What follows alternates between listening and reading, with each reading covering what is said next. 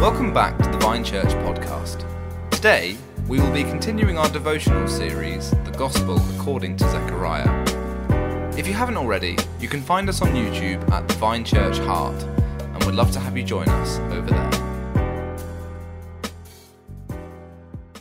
Well, good morning, everybody, and welcome back to our devotionals, uh, exploring the book of Zechariah, or as we've called it, the Gospel According to Zechariah. And uh, I know we've said it a few times, but the reason we've called it that is because this book really has so much gospel, so much good news in it. Uh, I've said before that it's like a, a, a, book in the Old Testament that wants to be in the New Testament. It has so much goodness in it, it's bursting at the seams. So um, this morning we're in chapter 1 still, and we're looking at verses 14 to 17. And it says this. So this is Zechariah 1 14 to 17. Then the angel said to me, Shout this message for all to hear. This is what the Lord of heaven's armies says My love for Jerusalem and Mount Zion is passionate and strong. I'm just going to jump down uh, and I'm going to skip a verse and I'm going to go down to the bottom when it says this. Therefore, this is what the Lord says I've returned to show mercy to Jerusalem. My temple will be rebuilt, says the Lord of heaven's armies and measurements will be taken for the recon- reconstruction of Jerusalem. Say this also this is what the Lord of heaven's armies says the towns of Israel will overflow with prosperity, and the Lord will again comfort Zion and choose Jerusalem as his own. So, the, the strong message that comes through in those verses is God loves Jerusalem and Mount Zion. It says, My love for Jerusalem and Mount Zion is passionate and strong. And so, what does that look like? It looks like eventually, it doesn't say when, but it, it promises that one day the Lord will restore his people. He will restore Jerusalem. His temple will be rebuilt. And, uh, and it, it says that Israel will overflow with prosperity. The Lord will again comfort Zion and choose Jerusalem as his own. Now, obviously we can read this in its historical context with Zechariah talking uh, to the people around him about the fact that 70 years or so ago, the land that they live in was destroyed and they were taken into exile. And now they're coming out of exile and the place is being rebuilt. But actually, as we go through Zechariah, you find that he himself thinks that what they're doing in this in this project of rebuilding the temple is merely only a preview of something much bigger later on. In other words, this is a prophecy that we can apply in lots of different ways. And when we look at a passage like this, the question that perhaps comes to our mind is how do we read it for today? When we read about the Lord's love for Jerusalem and Mount Zion, does this mean that we have to have an opinion, for instance, on uh, Jerusalem and Israel as a political uh, entity in the Middle East today? Well, actually, what I'd say is this if you go through the Bible as a narrative, allowing the story to tell itself, as you get into the New Testament, you find that um, the church, God's people, wherever they are, are identified as the true Israel, the true Jerusalem. And so I'm completely unashamed of interpreting this about God and his love for his church because that's how the New Testament interprets it.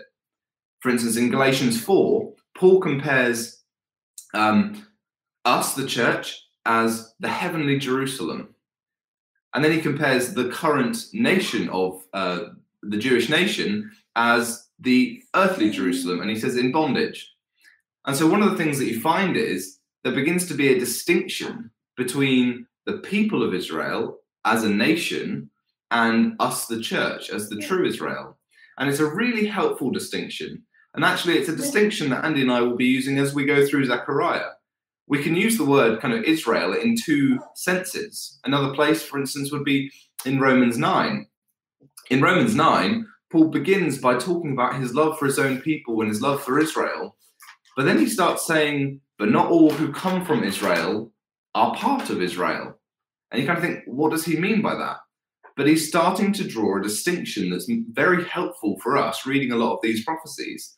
There is um, Israel in inverted commas, which is the nation, those who don't know Christ but who are genetically descended from Abraham. And then there's Israel, the Israel as it should be, the church, God's people. And you find once he makes this distinction, it comes up all the time in the New Testament. Another place would be 1 Corinthians 10, for instance, where he's just used a message from the Old Testament to encourage us in our walk. And then he says, Consider Israel according to the flesh. You know, a, another translation might be, Consider the fleshly Israel. And, and again, he's drawing a distinction there. And then finally, one other place to go to is, is Hebrews uh, chapter 10, where it specifically says that when you come to church, when you gather as God's people, we are coming to Mount Zion. And so, as I say, I'm completely unashamed about reading this about us because that's how the Bible reads it. That's how the New Testament tells us to interpret it. And so, with that kind of aside, and, and just bear that in mind because that will come up as we go through this book. When we read about Jerusalem, when we read about Mount Zion, the question we have to ask is are we talking about, you know, to use Paul's language, Israel according to the flesh or the true Israel, church, how they're supposed to be? And, uh, and so I'm just going to read that message again. This is what the Lord of Heaven's armies says My love for Jerusalem and Mount Zion is passionate and strong. And then at, the bottom, uh, the Lord says that the towns of Israel will overflow with prosperity, and the Lord will again comfort Zion and choose Jerusalem as his own. Why is it so important for us to get this message is about us? For us in the West at the moment, we're quite comfortable, really. And it's still a comfort nonetheless to know that the Lord's love for us is passionate and strong, and He will uh, comfort us, that He will be there for us. But let's put ourselves in the perspective of um, the people writing and in the perspective of so many Christians today. Persecution, attacks from those outside, can really be a challenge um, to how we think about God's passionate love for us. The people at this time must have been really struggling with that concept that we are God's people and God loves us, but we're being attacked and, and persecuted on every side.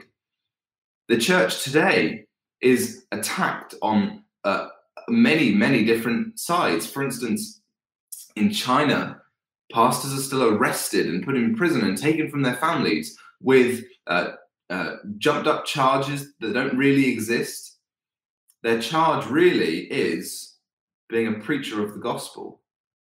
In India today, I know that for instance, the COVID situation in India is is awful, and we continue to pray for that, and we we look on with um, you know broken hearts as we see all the death there. But let's not forget that even more than that, just last year or the year before last, India passed an anti-conversion law where preaching the gospel may land you in prison. The church in India is under attack. The church in China is under attack. The church in many places in the world is under attack. Their walls, if you like, have been broken down. Jerusalem is being invaded. But this is what the Lord says to the, to the persecuted church. My love for Jerusalem and Mount Zion is passionate and strong. But is that just a, oh, here's a shoulder to cry on? Is that just saying, well, everything's going wrong, but don't worry because I love you? It's more than that. Because if you go to verse 16, it then says, This, therefore, this is what the Lord says. In other words, because of this, this is what the Lord says. I have returned to show mercy to Jerusalem. My temple will be rebuilt, says the Lord of heaven's armies. The measurements will be taken for the reconstruction of Jerusalem. This is what the Lord of heaven's armies says the towns of Israel will overflow with prosperity. The Lord will again comfort Zion and choose Jerusalem as his own that message for the persecuted churches the Lord is zealous for you and he will step in. He will not let his church be destroyed. He will not let his church be defeated. He loves Jerusalem and Zion and he will step in. His zeal for them dictates that the comfort that he can give them will express itself eventually in their uh, vindication. It may not be soon, it may not even be in our lifetime but the, the Protestants had a phrase that the blood of the martyrs is the seed of the church. And the Lord is working in his, perse- in his persecuted church to bring about something wonderful. And so I hope that we are regularly praying for the persecuted church. I know I, I fall short of it, for, um, definitely, but when we read the stories of what our fellow brothers and sisters are going through, I think we need to be reminded that the Lord's love for them is passionate and strong, and his zeal will step in. His zeal for them will, will mean that he will act to redeem them. So let's uh, pray into that. And as we go through our day, I'd just like to, to ask what does it mean to us that the Lord says that his love for us is passionate and strong? But also, what does it mean to us that God says that that will work itself out in uh, Jerusalem, Israel overflowing with prosperity, his church overflowing with prosperity? What does that mean to us? What hope does that give you in your Christian life? Let's pray. Heavenly Father, we thank you that you love your people, that you are passionate for your people. And Lord, we pray for our brothers and sisters who are persecuted around the world. We pray for our brothers and sisters in India, in China, particularly. Lord, we thank you that your love for them is passionate and strong, and your zeal for them is active. Lord, we pray that you will indeed make good on your promises to restore and rebuild them, to destroy the enemies who would uh, harm your people, and to let your uh, your rule and your kingdom extend over all the nations. In Jesus' name we ask this and we pray for it by the Spirit. Amen.